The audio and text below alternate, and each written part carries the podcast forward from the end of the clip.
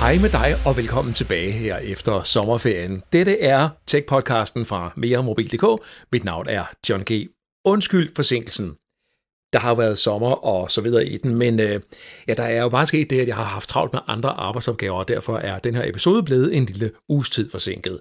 Men sådan er det jo. Jeg tjener jo ikke rigtig nogen penge på podcasten, og derfor går ting, der giver økonomi og indtægt i firmaet trods alt forud for, for det her. Men skulle der sidde derude øh, en eller anden sponsor-type, øh, der kunne tænke sig at være med til at betale gildet, så skal de være meget velkommen til at kontakte mig. Dette er episode nummer 51, optaget live on tape den 28. august. I dag der kan du høre om smart home teknologi, og du kan blandt andet møde IT-guru Preben Meier du skal ligesom tænke lidt anderledes rent indretningsmæssigt, fordi i dag har du en robotstøvsuger, i morgen der har du en masse andre robottyper. Nogle af dem vil bare træde i stedet for det, du har i forvejen. Altså din ovn bliver en robot, der selv kan håndtere pizzaen og alt det der. Ja, du kan godt glæde dig til at møde Preben Meier, som jeg fangede i en bil på vej til et møde i Esbjerg. Du kan også høre om mit smart home, der her lige om lidt, og hvilke gode ting og ikke mindst udfordringer af sådan noget smart home teknologi giver i hverdagen. I episode nummer 50, altså den foregående episode op til sommerferien, der har jeg uddøjet en eksklusiv meremobil.dk kop, eller krus om du vil, og jeg har også sat en Nokia 7 Plus på højkant. Hvem der vinder Nokia 7 Plus, Nokias mellemklasse mobil, det kan du høre om lidt.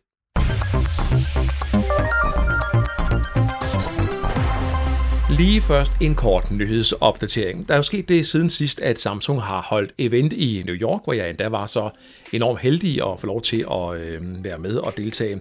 Og det sætter jeg absolut så stor pris på, fordi øh, det er altid sjovt at være ude og rejse sammen med andre tech-journalister. Vi er nogle stykker her fra Danmark, der rejser sammen ganske ofte, og det har vi øh, ofte en ganske øh, underholdende fest ud af, så det, øh, det er værd at tage med. Men udover det, at vi fik en øh, øl på toppen af One World Trade Center 102 etager oppe, så øh, lancerede Samsung faktisk også en telefon. De lancerede Galaxy Note 9 og Samsung Galaxy Watch. Note 9 har jeg allerede anmeldt, og jeg kommer tilbage til, hvad jeg synes om den her om lidt i podcasten, og jeg glæder mig allerede nu til at få fingre i Galaxy Watch, som jo øh, lige om lidt også dukker op her i testpuljen. Og jeg kan lige, hvis jeg så lige bladrer en gang i papirerne her, fortælle dig, at Galaxy øh, Watch er Prissat til en øh, pris på 2.999 kroner for den store herreudgave på 46 mm. Der fås også en mindre udgave på 42 mm til 2.799 kroner, det er de vejledende priser fra Samsung. Og den 28. september, ja det er datoen, hvor du kan købe Galaxy Watch i butikkerne. Derudover så lancerede Samsung også en ny version af det, de kalder for Samsung DeX. Samsung DeX, det er sådan en øh, finurlig ting, hvor man kan sætte sin øh, telefon til ekstern mus og tastatur. Og ud fra det, ja, så kan man så øh, hvad hedder det, betjene sådan et Windows-lignende interface på, øh, på skærmen. Og det er jo sådan set meget smart, hvis man har brug for det. Men det her DeX-interface, det her Windows-lignende interface med mus og skærm og tastatur, det er jo noget skarvet i forhold til en almindelig Windows. Men øh, det viser lidt om, hvor langt at teknologien er nået.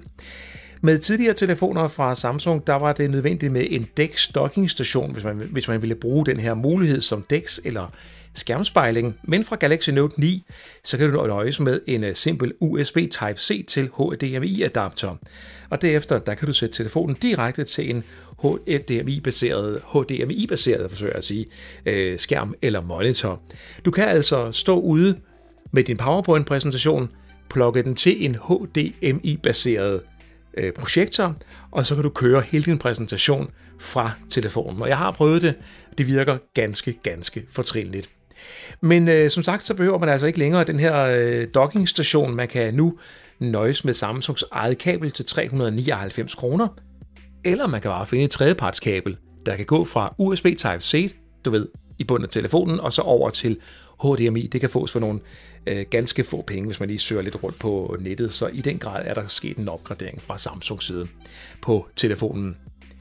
En ting, der også er sket siden, at vi to vi har været sammen sidst, det er, at øh, der er blevet snakket om de her opladekabler øh, og ikke mindst også opladere selvfølgelig til smartphones.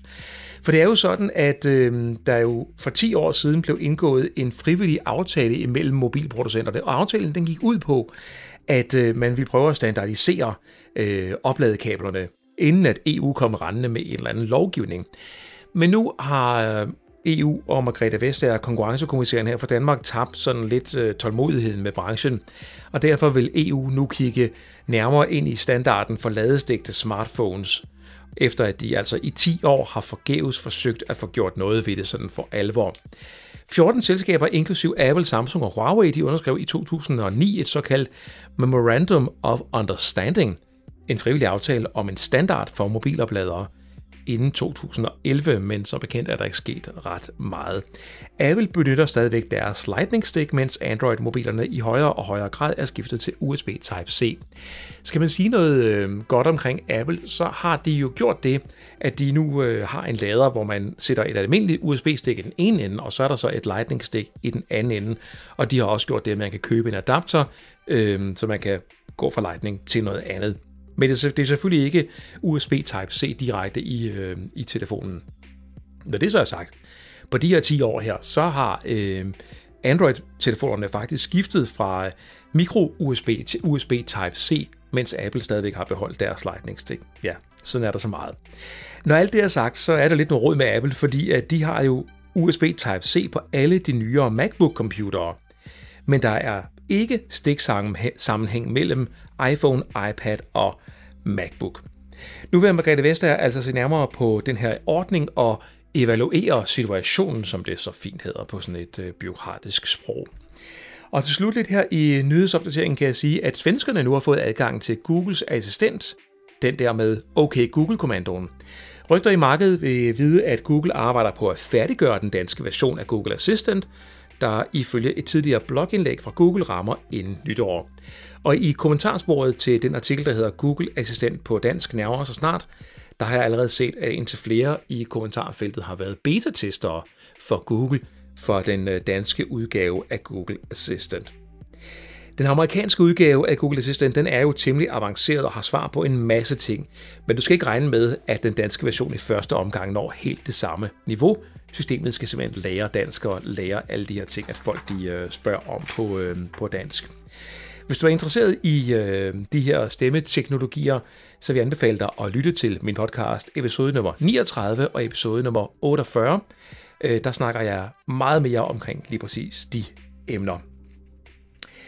Lige rundt om hjørnet, der er der IFA-messe i Berlin, 31. i 8. til den 5. i 9. Vi dækker naturligvis øh, IFA her på meremobil.dk. Du skal blandt andet holde øje med Sony Xperia XZ3, og så er der også nyt fra Huawei, vil rygterne vide ude i markedet.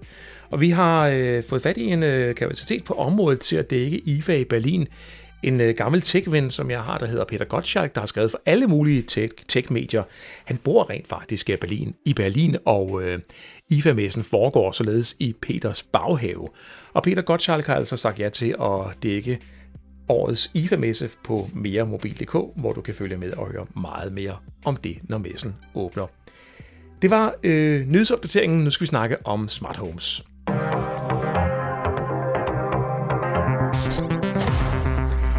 Og vi starter med at snakke lidt om mit eget smart home.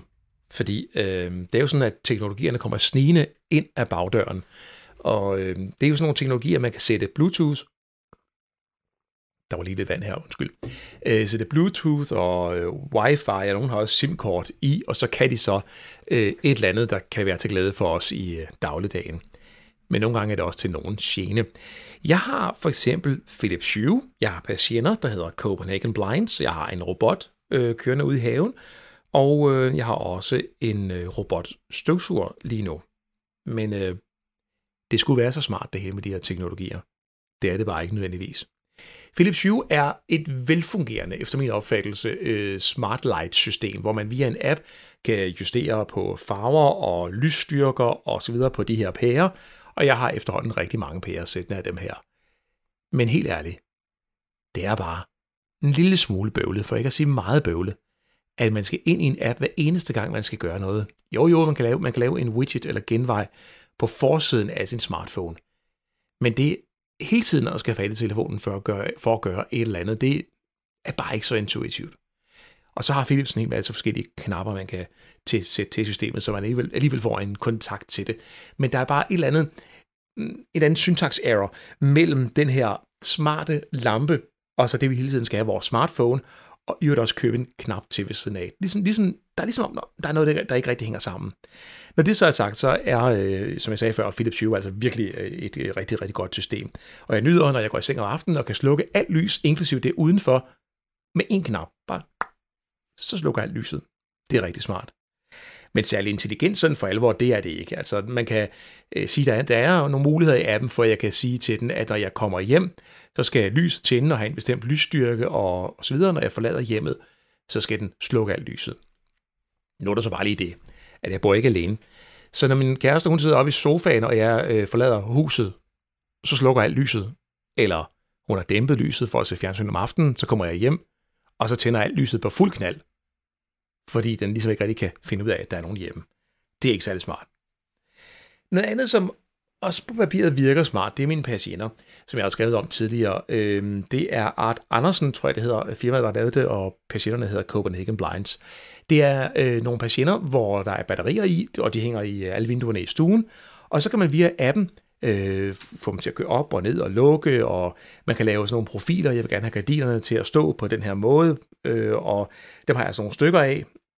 Men når nu jeg ikke er hjemme, når nu at min svigermor passer børnene, og øh, solen står direkte ind af vinduet, hun har ikke appen på sin telefon, og hun kan ikke bare sådan lige gå hen og trække en snor, eller lukke det manuelt. Det er godt nok ikke særlig smart, at man ikke har tænkt den tanke. Der sidder nogle knapper helt oppe i toppen af patienten, man kan trykke på, men der skal man have en stol for at komme op for at nå dem.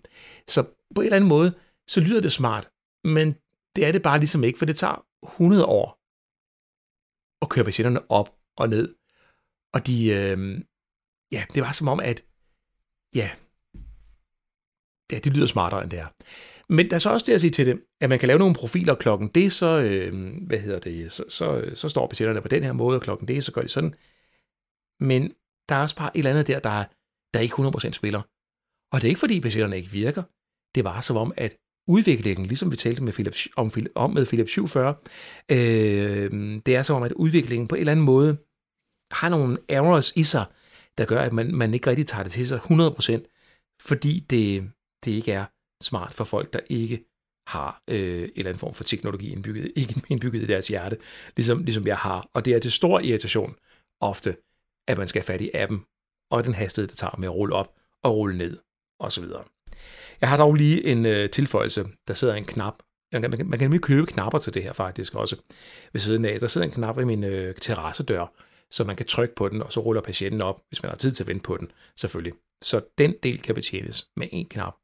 Men øh, systemet er jo dyrt nok i forvejen, så jeg synes nok, der burde følge nogle knapper med i, øh, i prisen. Og skal vi lige runde øh, udfordringerne ved robotstøvsugeren, øh, som jeg har haft gang i her på det seneste. Det er godt at noget, noget værre noget. Altså, hvorfor er det, siger jeg bare til mig selv, hvorfor er det, at en robotstøvsuger stadigvæk skal køre ind i min stoleben, min reol, i legetøj og hvad ved jeg, før den vender om? Vi har selvkørende biler nærmest. Vi har sensorer på droner for eksempel, der kan detektere forhindringer og stoppe, inden de klasker ind i dem. Hvorfor er det så, at en robotstøvsuger ikke har sådan noget? Øh, efter jeg skrev artiklen, der hedder fem ting, du skal tænke over, før du køber en robotstøvsuger, der var nogen, der skrev i kommentarfeltet, at øh, de var egentlig glade for deres støvsuger, en robotstøvsuger, men, men de var ret trætte af, at øh, fordi den ikke har de her sensorer, der kan det her, så kører den op på deres øh, møbelben og riser benene på deres designermøbler. Det er pokker med heller ikke særlig smart. Og så er der det til det, at en støvsuger er sådan set heller ikke særlig godt, når det kommer dertil. Det er, ja, og, og den tosser rundt på gulvet, så kan den ikke finde, altså øh, en af de største udfordringer, der er omkring det, er, at den kan ikke finde ladestationen nogle gange. Og den kan kun køre over dørtrin, der er 1,8 cm høje. Fra min stue til min gang kan den godt køre over, men den kan ikke køre tilbage. Og så tænker man, nå okay, når den så løber tør for strøm, så vil den da i det mindste begynde at søge efter ladestationen ved for eksempel at køre hen til døren, den ikke kan komme over, og stå og, og tosse rundt der for at forsøge at komme over. Men det gør den ikke. Den går bare i stå ude i gangen og Jeg laver den der sådan, øh, sovelyd på appen, eller sove-symbol på appen, og så skal man hjælpe den. Og for hunde, hvor kører den tit fast, og jeg skal hæve sofaen en lille smule for at få den ind under sofaen, og der er bare så meget irriterende omkring robotstøvsugere. Det er heller ikke særlig smart. Men hey, jeg har en app, så jeg kan se, hvor den er støvsuget eller nærmere, og hvor den ikke er støvsuget. Det er selvfølgelig en fordel, når man skal have fat i den manuelle støvsuger alligevel. Når alt det er sagt, så er der selvfølgelig også noget af det, der virker godt i øh, ens øh, smart home opsæt setup. Chromecast for eksempel, og Apple TV er jeg ret glad for. Det kører øh, ret, øh, ret øh, gnidningsfrit uden de helt store problemer. Så det kan jeg bestemt godt anbefale, at man tager et, øh, et nærmere kig på at implementere. Men alt det andet, det er som om det på en eller anden måde er sygt stadigvæk. Smart home teknologi og internet i hjemmet osv., det kræver jo rigtig godt netværk, og jeg tester lige i øjeblikket øh, mesh-baserede systemer, der kan lave wifi-dækning, god wifi-dækning i hele huset. Og det er systemer fra Linksys og fra Strong og fra TP-Link og Google og ja, jeg synes, der var en mere. Nå, anyway, det her med øh, mesh-teknologier og øh, wifi-dækning i hele huset, det er noget, jeg skriver mere om på meremobil.dk herinde så længe. Du kan allerede også nu læse nogle øh, artikler, som jeg allerede har skrevet. Men jeg kommer også til at snakke om det i podcasten, når jeg bliver færdig med at teste alle de her systemer. For jeg tester på den måde, at jeg piller mit nuværende wifi af og implementerer det her fuldt ud i hele huset, så jeg sådan for alvor får en oplevelse af, hvordan det virker.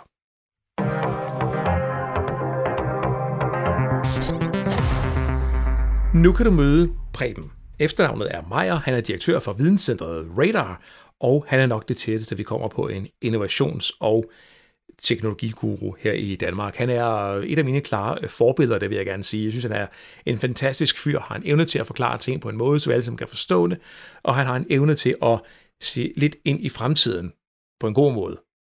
Måske fordi han også har set fortiden, fordi han startede som boghandler og var i øvrigt med til, ifølge Wikipedia, at sætte stikket i internettet i Danmark, da han var direktør for TDC Internet i 1994.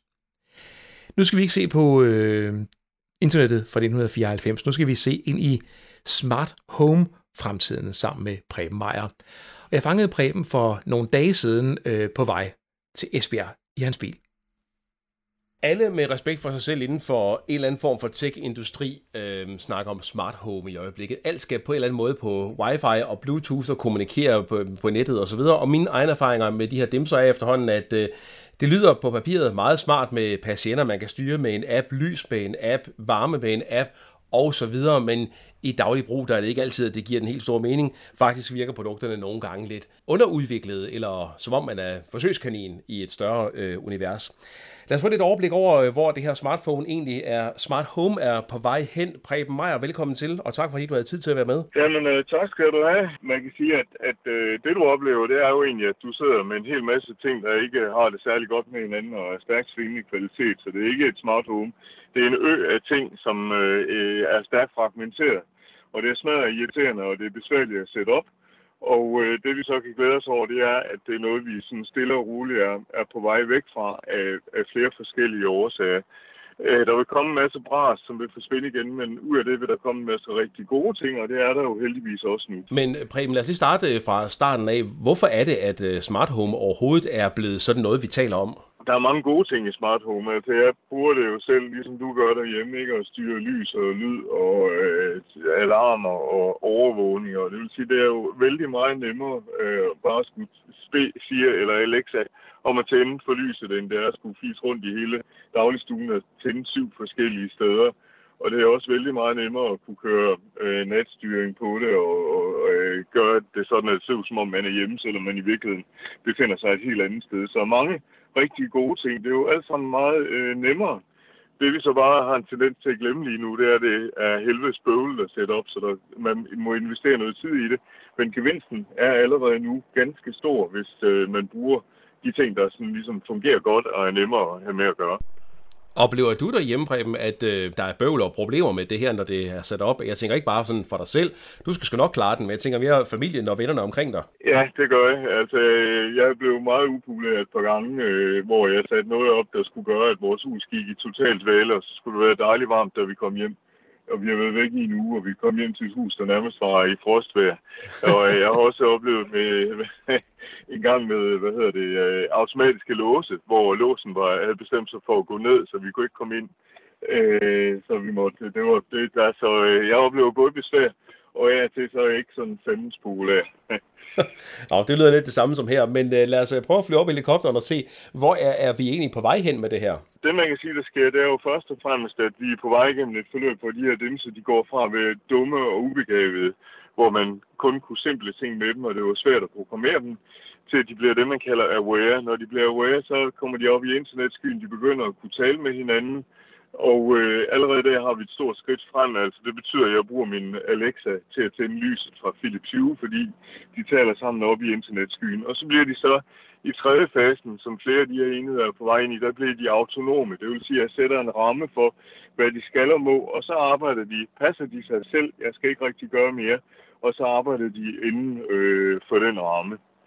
Hvis man så kigger på toppen af det, så kan man sige, at det, der sker nu, som er øh, det store, rigtig fine skridt frem, det er jo, at vi ligesom begynder at se nogle grupperinger, altså hvor de her enheder, de snakker, som jeg nævnte før, så taler Philips Hue med Alexa. Alexa er jo en af flere digitale assistenter. Der er sådan et par stykker eller tre, der er ved at snakke om. Det er jo øh, Apples øh, Siri og deres øh, HomeKit, og så er det Amazons Alexa, og så er det Google Assistant rundt om de der assistenter, der kommer der familier af dem, så, som så taler via øh, de tre digitale assistenter. De får så mere intelligens kvæg assistenten. De hænger bedre sammen, og de gør på den måde, så bliver mit indstillingshelvede til, om ikke et indstillingsparadis, så bliver det i hvert fald vældig meget nemmere. Så man kan sige, grupperingerne omkring assistenterne, som jeg nævnte før, er med til at få det her til at hænge meget bedre sammen.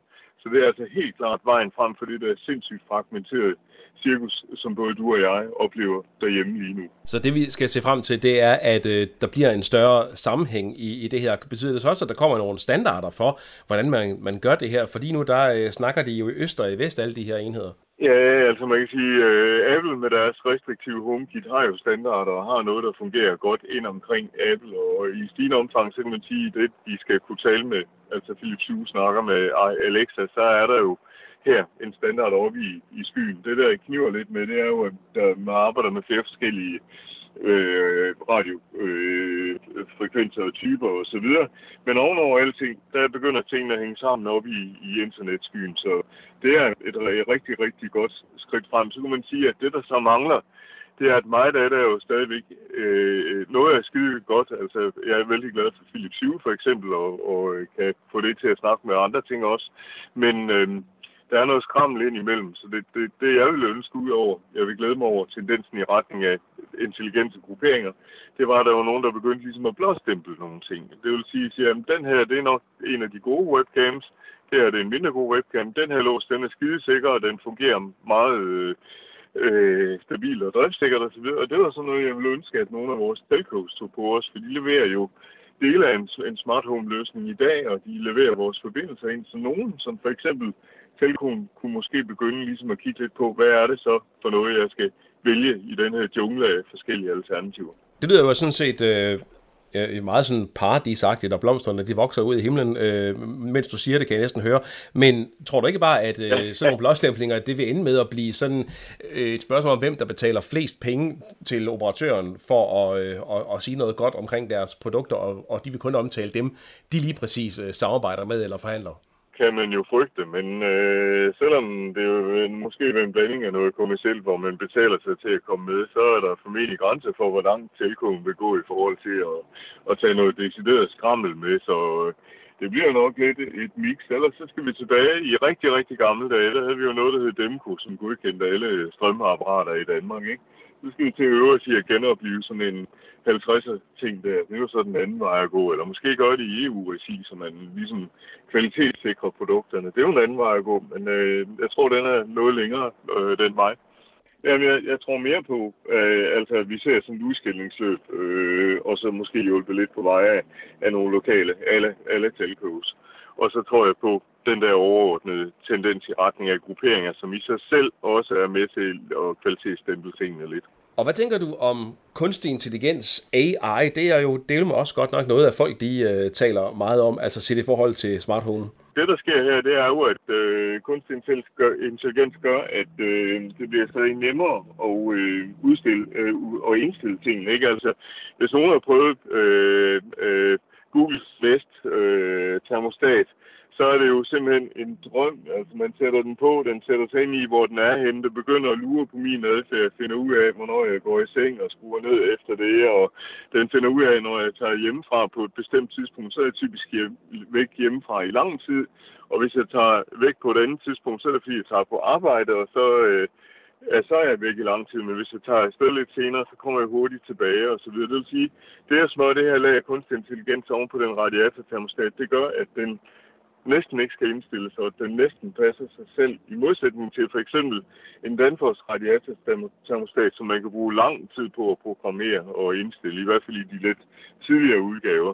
Så kunstig intelligens vil være en drøm rent, øh, for os rent indstillingsmæssigt. Så på den front er det en rigtig, rigtig fin ting. Der er så mange andre udfordringer med kunstig intelligens, men i forhold til indstillings og brugervenlighed, der er det en drøm. Også, jeg sidder her og snakker med en telefon med Googles assistent på, det er jo også kanon fedt og brugervenligt. Jeg vil lige indskyde omkring det med termostaterne, at jeg har noget Danfoss Link kørende her i, i huset, og, og det er mildest talt, ja, det er vel bare en gammel virksomhed, der på en eller anden måde tror, de er blevet digitale, fordi de har fået en app. Ja, lige præcis. Altså, øh, ikke et ondt ord om Danfoss. Det er jo en fantastisk virksomhed, og vi øh, elsker dem alle sammen. Men øh, der, de mangler altså noget på brugervenligheden, og der kan vi så tage, og tage et grundigt kig på Googles Nest, som er en af de bedste eksempler på et lignende produkt. Øh, der er også andre, der er Atmos for eksempel, og, og andre, eller Atmos, som er NetAtmos hedder den. Andre virkelig fine produkter, som er meget mere brugervenlige. Og så bringer det os jo øh, hen til, at kunstig intelligens er jo nok meget smart, men er der nogle ulemper forbundet ved det? Altså jeg sådan sidder og tænker, ting, der overvåger min adfærd og begynder at gøre ting sådan øh, for mig, det er jo, ja, det lyder jo på den måde smart, men også en lille smule sådan skræmmende. Ja, altså ulempe nummer et, det er jo, at Google ved endnu mere om dig, ikke? Og det vil sige, at øh, du skal jo beslutte for meget. De ved jo en masse i forvejen, så spørgsmålet er, hvor meget de i virkeligheden kan finde ud af mere end alt det, de ved. Men øh, de, de kommer til at vide mere om dig, og det er der også andre, der måske kommer til at gøre. Især skal du være meget bevidst omkring sikkerheden, omkring de produkter, du bruger. Fordi øh, det bliver jo lige om et øjeblik øh, forfærdeligt nemt at se, om du overhovedet i virkeligheden er hjemme, eller om det er dit øh, Philips Hue, der kører et skuespil på, og de, det lader som om du er hjemme. Så sikkerhed øh, koblet til øh, Internet of Things og Smart Home bliver hammerne vigtig, og øh, kunstig intelligens er jo et, et lag oven på det, øh, som også, øh, når og hvis det falder i de forkerte hænder, kan give os nogle forfærdelige sikkerhedsmæssige udfordringer.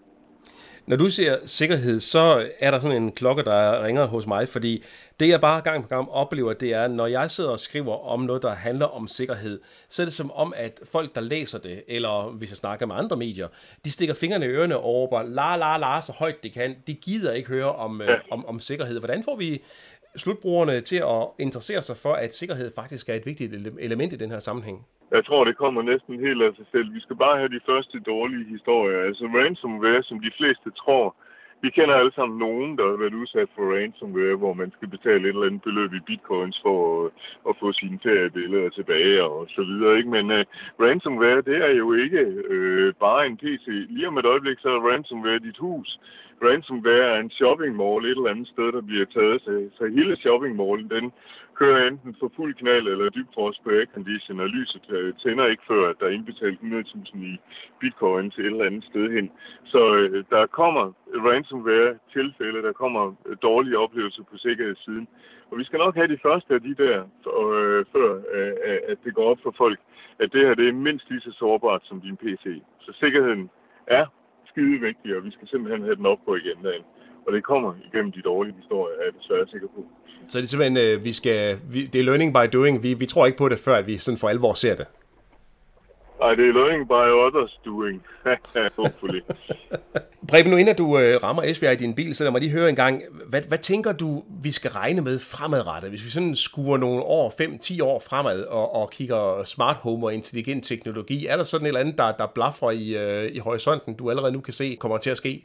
Jamen, altså, dit, dit hjem om 10 år vil øh, jo nok ligne dit hjem i dag, men det vil agere endnu mere intelligent, og øh, det vil fungere øh, på en måde, så du egentlig ikke tænker på, at du har et intelligent hjem. Altså, man kan sige, der hvor det for først for alvor bliver øh, totalt implementeret og velfungerende, det er jo, hvis det bare fungerer på den måde. Ikke? Det vil sige, at Øh, det, du skal ikke mere end fem år frem, før det jo er sådan, at det byder dig velkommen og tænder lyset og alt det der, som vi alle sammen kan forestille os. Du vil også samtidig med, at alt det der, der sker, så vil du nok have øh, se en vækst i din maskinpark derhjemme. Det vil sige, at øh, du skal ligesom tænke lidt anderledes rent indretningsmæssigt, fordi i dag har du en robotstøvsuger, i morgen der har du en masse andre robottyper. Nogle af dem vil bare træde i stedet for det, du har i forvejen. Altså din ovn bliver en robot, der selv kan håndtere pizzaen og alt det der. Men der kommer også nye øh, redskaber til, så øh, noget af det, du skal tænke på rent indretningsmæssigt, det er, hvor du stiller det der. I dag har du et kosteskab, i morgen der har du måske sådan et, et robotparkeringsanlæg for flere typer af robotter og, og så videre. Så er der også nogle praktiske overvejelser til det her. Men du vil have en, en, en her robotter, som du egentlig ikke tænker på. Du vil have et hjem, der egentlig passer sig selv, og du vil have et hjem, der er selvkørende. Du vil have øh, selvbestilling af mange flere varer, end, end du egentlig forestiller dig i dag, sådan at, at alt det der, det bare funker under dig. Altså, så øh, det der med det autonome og det selvkørende og det velfungerende, det vil være nogle af overskrifterne i det der Nirvana, som er nogle år øh, ude i fremtiden. Det er i hvert fald ikke lige nu, kan man sige, men det kommer nok en dag. Og vi glæder os til det i hvert fald. Jeg kan høre, at øh, undervejs i vores levetid, Preben, der øh, aflevede folk jo i nye huse spisekammer. Det kommer så igen, kan jeg så forstå, nu bare i form af robotkammer.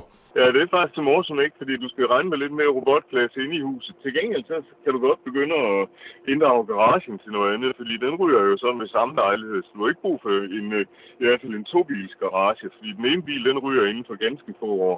det tager vi fat på en anden dag. Preben Meyer, tusind tak for, at ja. havde tid til at være med på køreturen til Esbjerg. Jamen, øh, selv tak. Det var en udsigt fornøjelse. Jeg synes altid, det er rigtig spændende at høre de her folk som Preben Meyer fortælle om øh, fremtiden og hvad der kommer til at ske derude. Preben Meier, Danmarks øh, nok største IT-guru og, og fremtidsekspert, hørte du her i øh, meremobil.dk Tech-podcasten. Og lad os øh, se, om vi ikke vender tilbage til Preben Meier på et øh, andet tidspunkt. Der er i hvert fald nok at tage fat på. Det er der bestemt ikke nogen tvivl om. Nu skal vi se, om vi kan finde en øh, vinder, inden vi skal snakke lidt om øh, de ting, som jeg har testet her på det seneste. Vi skal øh, finde en vinder af en meremobil.dk Kop Cruise og en Nokia 7 Plus. Og den her blog, den er sponsoreret af Nokia, skal jeg måske skynde mig at sige, så alt hvad jeg ser nu omkring Nokia, det er købt og betalt. Så skulle forbrugermålsmanden også være på plads og glad. Hej John, skriver Anders Schmidt til mig her på e-mail johng e Jeg har lyttet til dine podcasts, og de er super gode. Det kunne være interessant at høre lidt mere om samspillet mellem enheder. Lidt af det, Preben Meyer var inde på her. Hvordan vil Google konkurrere med iMessage ud over deres nye sms-app? Hvad med fremtiden? Huawei, de stormer frem, men de kan ikke komme ind i USA, og har de reelt en fremtid, spørger Anders Schmidt. Det er jo egentlig et godt spørgsmål. Nils Jørgen Madsen fra Odense V, han har skrevet, øh, at han gerne vil deltage i konkurrencen om en Nokia 7 Plus. Tak for det, Jørgen. Øh, Nils Jørgen, undskyld, det er herved noteret. Og nu skal vi til den næste mail, som øh, udløser en et mere mobil.dk krus. Jeg har ikke noget ros, ris, undskyld, kun ros til dig og din podcast, skriver lytteren her. Jeg elsker simpelthen at høre den. Jeg har før skrevet til dig på Facebook, men gør det lige igen. Du har før snakket om mulighederne, som tech-teknikken har for folk med forskellige problemer og handicaps. For eksempel er den her mail kun blevet en mulighed, fordi at øh, jeg har teknologi, skriver øh, lytteren her. Jeg er nemlig ordblind, og jeg kunne aldrig og jeg ville aldrig kunne skrive en så lang besked uden ordbog. Så jeg tænkte, om du kunne gå mere i dybden med de muligheder, vi får med de her ting, som allerede er her eller kommer i fremtiden, f.eks. kunstig intelligens. Det uh, tror jeg helt sikkert, vi kommer til at snakke meget mere om her i uh, podcasten. Det er der bestemt ikke nogen, uh, nogen tvivl om. Jeg må sige det sådan, at uh, Pau, som han hedder, der har skrevet her, han øh, kommer jo til at se ind i en fremtid, hvor det med at, øh, det med at, at, at skrive beskeder jo er noget, man, man lettere end i dag kan diktere. Øh, frem for at, at sidde og kæmpe sig gennem min ordbog, hvis, hvis man for eksempel er ordblind, eller ikke kan se, for eksempel, er det jo også en mulighed at bruge øh, teknologien. Og det minder mig om, at øh, jeg var ved lægen her for nylig, ikke noget alvorligt, bare roligt. Øh, jeg skulle bare have en henvisning til en fysioterapeut, men øh, så skal man så møde op ved lægen. Og det så øh, lægen gør, da jeg så er færdig med at snakke med ham, det er, at han tager en stik telefon frem, der så er tilsluttet hans computer, og så siger han, øh, mand, 45 år, fedladen, nej, det var fra en regning. Men han dikterer det. Og så får jeg henvisningen med bagefter. Jeg tror faktisk, jeg har den liggende her. Undskyld larmen, men øh, der står her. 45-årig mand, som sidder meget på kontorstol i forbindelse med sit arbejde, har smerter svarende til lænden, og så videre fortsætter der af. Venlig hilsen, og så står lægens navn, og så sagde han, linjeskift, ny linje, indsæt underskrift. Og så kom det her papir ud. Fuldstændig dikteret. Ikke nogen rettelser med noget manuelt bagefter. Det synes jeg godt nok var, var smart. Og det er den fremtid, som vi kommer til at, øh, at se, se mere ind, ind, ind, ind i også for, øh, for Pau Dinesen, som øh, skrev den her mail til mig, og tak for det i øvrigt. Pau, jeg sender en øh, lille pakke til dig med et mere mobil.dk krus i. Tak for din mail. Hvis du, der lytter med, også godt kunne tænke dig et mere mobil.dk krus, så skriv en mail til podcasten her, johng-meremobil.dk.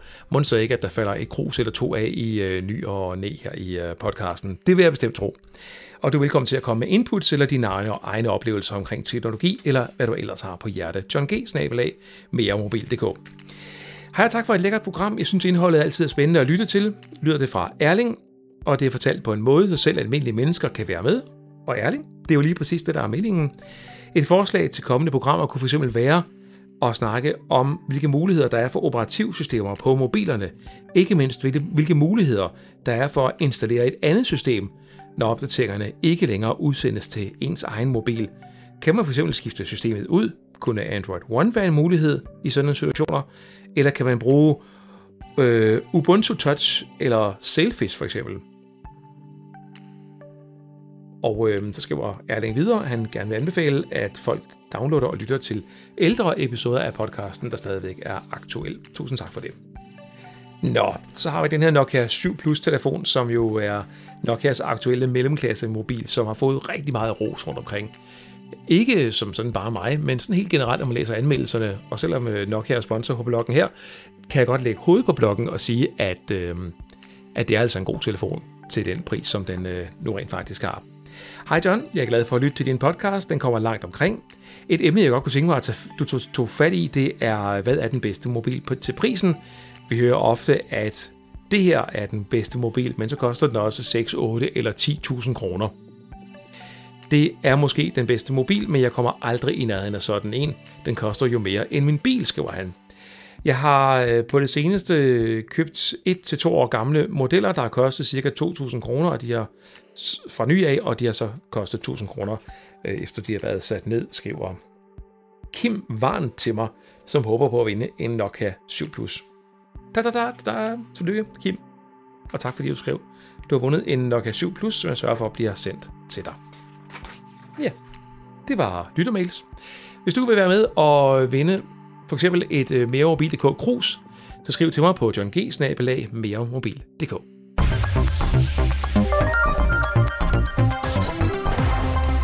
Så kan vi lige på falderæbet nå og snakke lidt test og anmeldelser. Jeg har jo testet en del hen over sommeren, men øh, noget af det er kommet med her i programmet. Cook Perfect, det er et grilltermometer udviklet her i Danmark. Det er øh, super genialt. Det er nogle øh, fyre, som har fundet ud af, øh, eller haft en tanke. Hvad nu hvis man tager en øh, måletemperaturpind, som man har det på et stege grilltermometer, og monterer flere målepunkter, og så laver en algoritme, som kan udregne, hvad gennemsnitstemperaturen er inde i det her kød. Og så måler vi på omgivelserne også, altså varmen inde i grillen. Og deraf kan vi så udlede, hvornår kødet er færdigt, og øh, ikke mindst også give en alarm til brugeren, når man skal gå ud og tage det af, for eksempel. Det er super smart. Det er et rigtig, rigtig godt grilltermometer, det her. Det er der ikke nogen tvivl om. Cook Perfect hedder det. Og jeg har tjekket øh, Weber Forums og så videre, og, og der er folk også ret begejstrede for det. Og det koster i de her sådan, 5,99, 6,99 kroner, det der prislag, som alle de her termometre ligger i ligger i, og det kan jeg klart anbefale.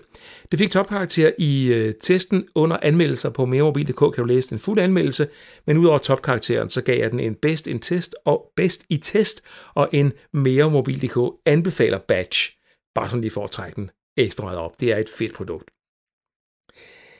Jeg har også testet og anmeldt Jabra Elite Active 65T. Det er et in-ear headset, som er fuldstændig trådløs, ingen ledning, kun Bluetooth, og den trækker i den grad fra Apples AirPods på lyd, lydkvalitet.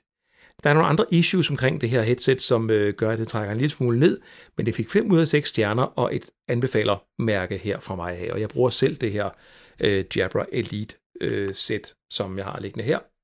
Det er rigtig, rigtig fedt. Og det ligger i sådan en lille æske, man kan lade den op i også. Det er, det er bare super. Galaxy Note 9, en super fed telefon for Note-fans, skrev jeg 5 ud af 6 stjerner. Og øhm, der vil jeg sige, at øh, Note 9, det er en fremragende telefon. Skærmen er flot, billederne er flotte, og det er sejt med den her øh, S-pen, man kan skrive med, hvis man ellers har brug for det. Det er smart med Samsung DeX. Der er rigtig mange ting, der er smarte. Der er også nogle ting, der ikke spiller så godt. Det kan du læse i den fulde anmeldelse, men, men når det så er sagt, så er jeg sikker på, at hvis du er i målgruppen for en stor skærm, er i målgruppen for den nyeste Samsung-teknologi og sådan en pen at skrive og tegne med, så er et øh, produkt som Galaxy Note 9 et øh, must. Og så kommer det i øvrigt i en stor udgave. For en gang skyld er vi ikke blevet spist af med små udgaver af telefonerne her i Danmark. Vi har fået en model på 128 GB, og vi har fået en model på 512 GB. Og så kan du desuden sætte microSD-kort i oveni, hvis der ikke er plads nok. Og på testsedlen her, der står der også, at jeg inden længe skal se nærmere på Motorola Moto Z3 Play, som er sådan en mellemklasse telefon. Og så er jeg i gang med at skrive anmeldelse af den, der ligger her lige ved siden af, som jeg bruger lige nu, Sony Xperia XZ2 Premium. Det er i øvrigt den første telefon på markedet med en 4K HDR-skærm og en videooptager, der kan optage video i 4K HDR. Jeg har lavet et øh, stykke indslag i Legoland, hvor jeg har lavet noget 4K-video, at du kan gå ind og se fra den her telefon, der ligger på, øh, på min hjemmeside.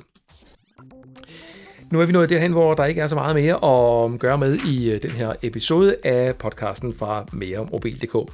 Som sagt, vil du, vil du gerne vinde et øh, uh, meremobil.dk krus, så send mig feedback på podcasten og forslag til fremtidige emner eller dine egne oplevelser med teknologi. Det kunne være lidt om dine egne oplevelser med smart home teknologi, som vi har talt om i dag, eller bare noget andet, du har på hjerte. Skriv til John K. meremobil.dk, så finder jeg en vinder af et meremobil.dk krus her i næste episode. Undskyld. I øvrigt, og her kommer lige en sponsorting. sponsor-ting. I øvrigt, tak til øh, Blue Designs, der har sponsoreret den her Yeti Pro-mikrofon, som jeg bruger til podcasten. Det er sådan en USB-baseret mikrofon. Setupet er i korte teknologiske træk den, at jeg sidder her på mit øh, skrivebord med mikrofonen sat til med USB ind i computeren, og så er der sådan en øh, mikrofonarm på også. Det er en øh, kompasarm fra Blue Designs også, så den, den kan hænge her og ikke bare stå på bordet det, det er mega, mega, mega fedt, det setup her. Det, det spiller altså bare, og mikrofonen synes jeg jo har en rigtig, øh, rigtig fed lyd. Det er der bestemt ikke nogen tvivl om. Tidligere, før jeg fik øh, kompasarmen tilsendt, så øh, stod mikrofonen på bordet, og det var altså noget råd. Men nu hænger den her, og lyder sådan her, og ser forresten også sådan lidt øh, retro-tech fedt ud. Så det er et produkt, som jeg bestemt gerne vil anbefale, så er det heller ikke så pokker styrt. Men det er altså et, der er blevet sponsoreret her til podcasten, så er det vist så lige på plads. Hvis du har lyst til at distribuere min podcast, så er du velkommen til at kontakte mig. Det kunne være, at du havde en FM-radio, du kunne tænke dig at få det sendt ud på, eller noget andet tilsvarende. Det har en hjemmeside, eller hvad du tænker, din blog eller noget. Du er meget velkommen til at distribuere podcasten. Jeg stiller de færdige programmer til rådighed gratis. Den næste episode, det er episode nummer 52, og den udkommer, hvis alt går vel, og jeg ikke bliver lagt ned af alt muligt andet arbejde, mandag den 18. september 2018 og må ikke, at vi der kommer til at tale en lille smule, for ikke at sige en hel del om, hvad der er sket på IFA-messen i Berlin. Mit navn er John G. Ha' det godt.